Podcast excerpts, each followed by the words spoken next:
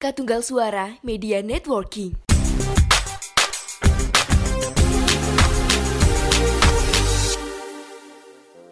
Halo Sobat Poseidon, selamat datang di konten barunya podcast sejarah Indonesia. Di luar kelas, tempatnya sejarah yang tidak jelas. Bersama saya Ega Arkananta. Untuk episode perdana ini ya kita akan bahas tentang negara tetangga kita. Yang ada di selatannya kita yaitu Australia Hari ini kita akan bahas tentang bagaimana perjuangan tentara-tentara Australia melawan segerombolan burung Bukan ya, bukan. Itu terlalu keren. Kita akan bahas tentang perang emu ya. Buat yang belum tahu, emu itu apa ya? Saudara jauhnya burung onta ya, dan itu adalah hewan endemik di Australia. Terus gimana sih kenapa sampai diperangi sama Australia? Mari kita bahas dari awal. Pasca Perang Dunia Pertama ya, eh, banyak veteran perang yang dari Australia dan dari Inggris ini yang kemudian dikasih upah itu berupa lahan pertanian, lahan untuk digarap menjadi pertanian gitu. Yang letaknya di bagian baratnya Australia. Karena itu tadi karena ini masih kebanyakan lahan-lahan kosong yang belum pernah diolah. Jadi kan otomatis untuk dijadikan lahan pertanian mereka harus bersihin dulu dari semak-semak terus diratain. Terus juga dikasih pengairan kan. Mereka akhirnya buat uh, sumber pengairan buatan juga di situ. Kemudian lahan-lahan pertanian tadi itu sama veteran-veteran yang menjadi petani tadi akhirnya dipakai untuk bertani gandum ya. Yang kemudian gandum ini menjadi komoditas penting waktu adanya krisis ekonomi tahun 1930-an awal, Great Depression ya kalau yang belum tahu. Produksi gandum ini tuh otomatis kan sangat didukung sama pemerintah dong karena uh, harga-harga apa-apa mahal ya apalagi buat impor makanan. Jadi kan produksi dalam negeri kalau bisa didorong semaksimal mungkin gitu loh biar bisa nutup kan nutup kebutuhan warga Australia sendiri. Sampai pemerintah Australia itu pun sampai dijanjikan ada subsidi buat pertanian. Ya biar mereka produksi gandumnya makin maksimal gitu loh tapi ya kayak yang lain-lain ya janji pejabat sampai sekarang cuma janji subsidinya nggak turun dan harga gandum tuh malah ngedrop akhirnya.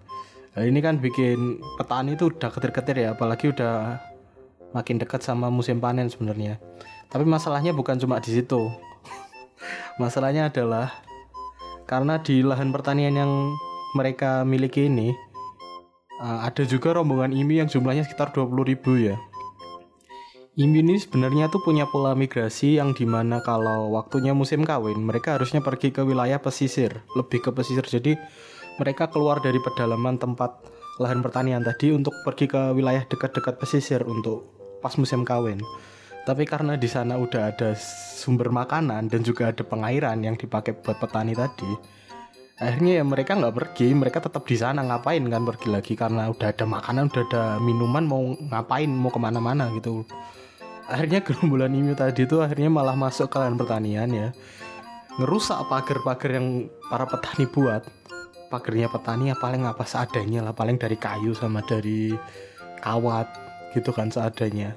Emu itu gede ya yang belum tahu. Emu itu sekitar 2 meter jadi karena badannya gede tadi bisa diterobos saja sama Emu masuk.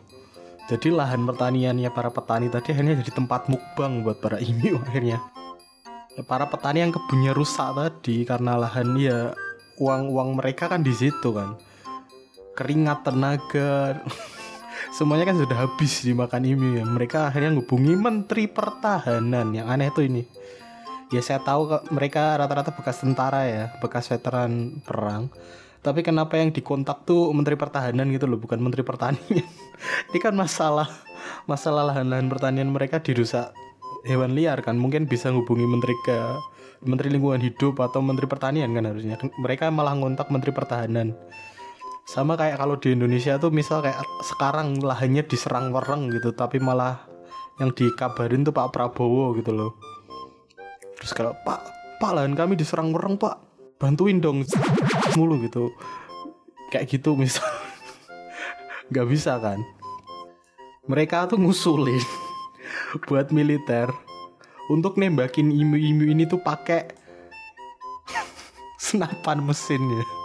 Ya mereka bekas veteran mereka tahu gimana senjata tuh dipakainya gimana efektivitas senjata api itu kayak apa tapi yang nggak gitu juga kali yang anehnya adalah ide ini tuh disetujui sama Menteri Pertahanan tadi ya. Namanya Bapak Sir George Pierce.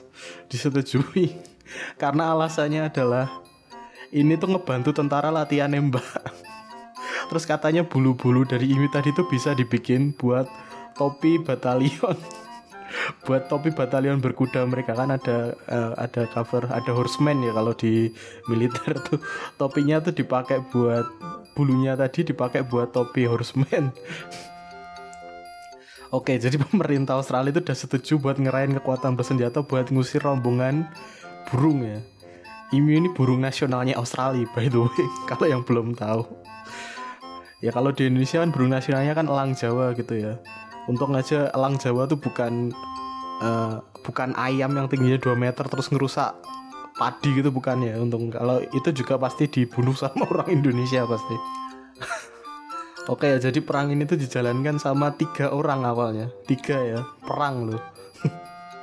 jadi militer tuh ngirim satu orang komandan terus sama dua anak buahnya buat jadi penembak. Terus mereka semua tuh dikasih Lewis gun. Amunisinya tuh sekitar 10 ribu peluru. buat informasi tambahan ya, Lewis gun ini adalah senapan mesin yang biasanya dipakai di pesawat ya. Jadi jadi mereka mau nembakin burung pakai senapan mesin yang dipakai di pesawat operasi militer ini tuh jadwalkan awalnya ta, uh, pada Oktober 1932 ya. Tapi karena masih musim hujan, akhirnya baru bisa dimulai itu tanggal 2 November 1932. Dan tiga orang tadi ini tuh bisa dikatakan gagal ya karena mereka cuma mampu membunuh sekitar berapa 200 sampai 500 emu dengan menghabiskan sekitar 2500 peluru ya. Ini ini sudah seperempatnya dari yang mereka kas mereka punya loh. Cuma bisa membunuh sekitar 200 sampai 500 Terus akhirnya mereka ditarik pada tanggal 8 Oktober 8 November sorry 1932. Tapi karena serangan ini masih berhenti, masih belum berhenti ya. Soalnya setelah musim hujan tadi datang kekeringan juga di area itu. Jadi IMI ini makin ngeyel buat masuk ke ladang pertanian kan. Udah ada minum, ada air juga kan di situ ada sumber makanan, ada air. Akhirnya militer tuh ngirim pasukan lagi. Yang ini jumlahnya kita nggak tahu dengan angka kesuksesan yang kali ini juga lumayan, sekitar 2500 IMU per tanggal 10 Desember 1932.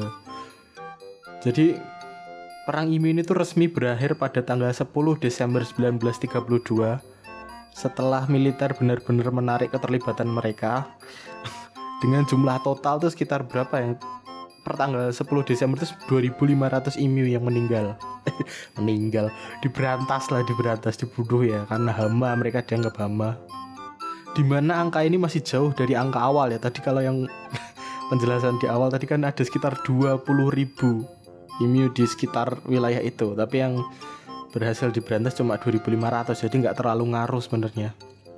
Apalagi karena tidak hanya rugi dari amunisi ya, rugi tenaga juga mereka juga uh, menimbulkan kontroversi tentu saja karena mereka kan nembakin burung nasional mereka sendiri.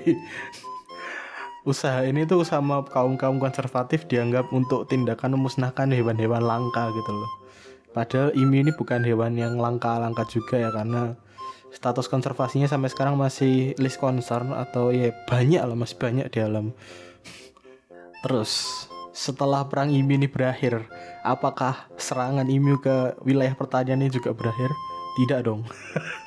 Tentu saja tidak karena nyatanya tuh uh, emu kanguru gitu hewan-hewan liar tuh masih jadi hama pertanian sampai sekarang kan tapi uh, di tahun 1930-an ini akhirnya angkanya bisa berkurang karena ditemukannya satu solusi ya yang sebenar-benarnya. Solusi yang dari awal kalau ini dijalanin itu nggak usah buang-buang peluru nggak usah buang-buang tenaga nggak usah bikin malu. Yaitu dengan cara memperbaiki pagar dengan pagar yang lebih kuat. Ya itu yang akhirnya dijalankan sama pemerintah Australia mereka bikin pagar yang membatasi uh, supaya hewan-hewan liar itu nggak masuk ke wilayah-wilayah yang ditinggali manusia. Kayak wilayah-wilayah pertanian sama wilayah-wilayah pemukiman yang pagar ini sampai sekarang masih ada ya masih diperbaiki terus setiap tahun masuk di upgrade ke pagar-pagar yang lebih baru lagi. Solusinya ternyata cuma itu ya cuma dikasih pagar jadi nggak usah nggak usah nembakin nggak usah ngebunuh nggak usah buang-buang peluru. Solusinya hanyalah pagar yang lebih kuat supaya hewan liar tidak bisa masuk. Oke dari tadi mungkin ada yang kita bisa pelajari adalah uh, jangan nembakin ayam yang gedenya 2 meter ya karena ternyata susah nggak bisa mati. Nggak segampang itu juga karena kalau ngerusak pertanian ya bikin pagar solusinya cuma itu. Sekian buat konten di luar kelas hari ini ya. Kurang lebihnya kalau ada aneh ya saya mohon maaf. Saya Garkenanta pamit sampai jumpa di konten-konten Poseidon lainnya. Terima kasih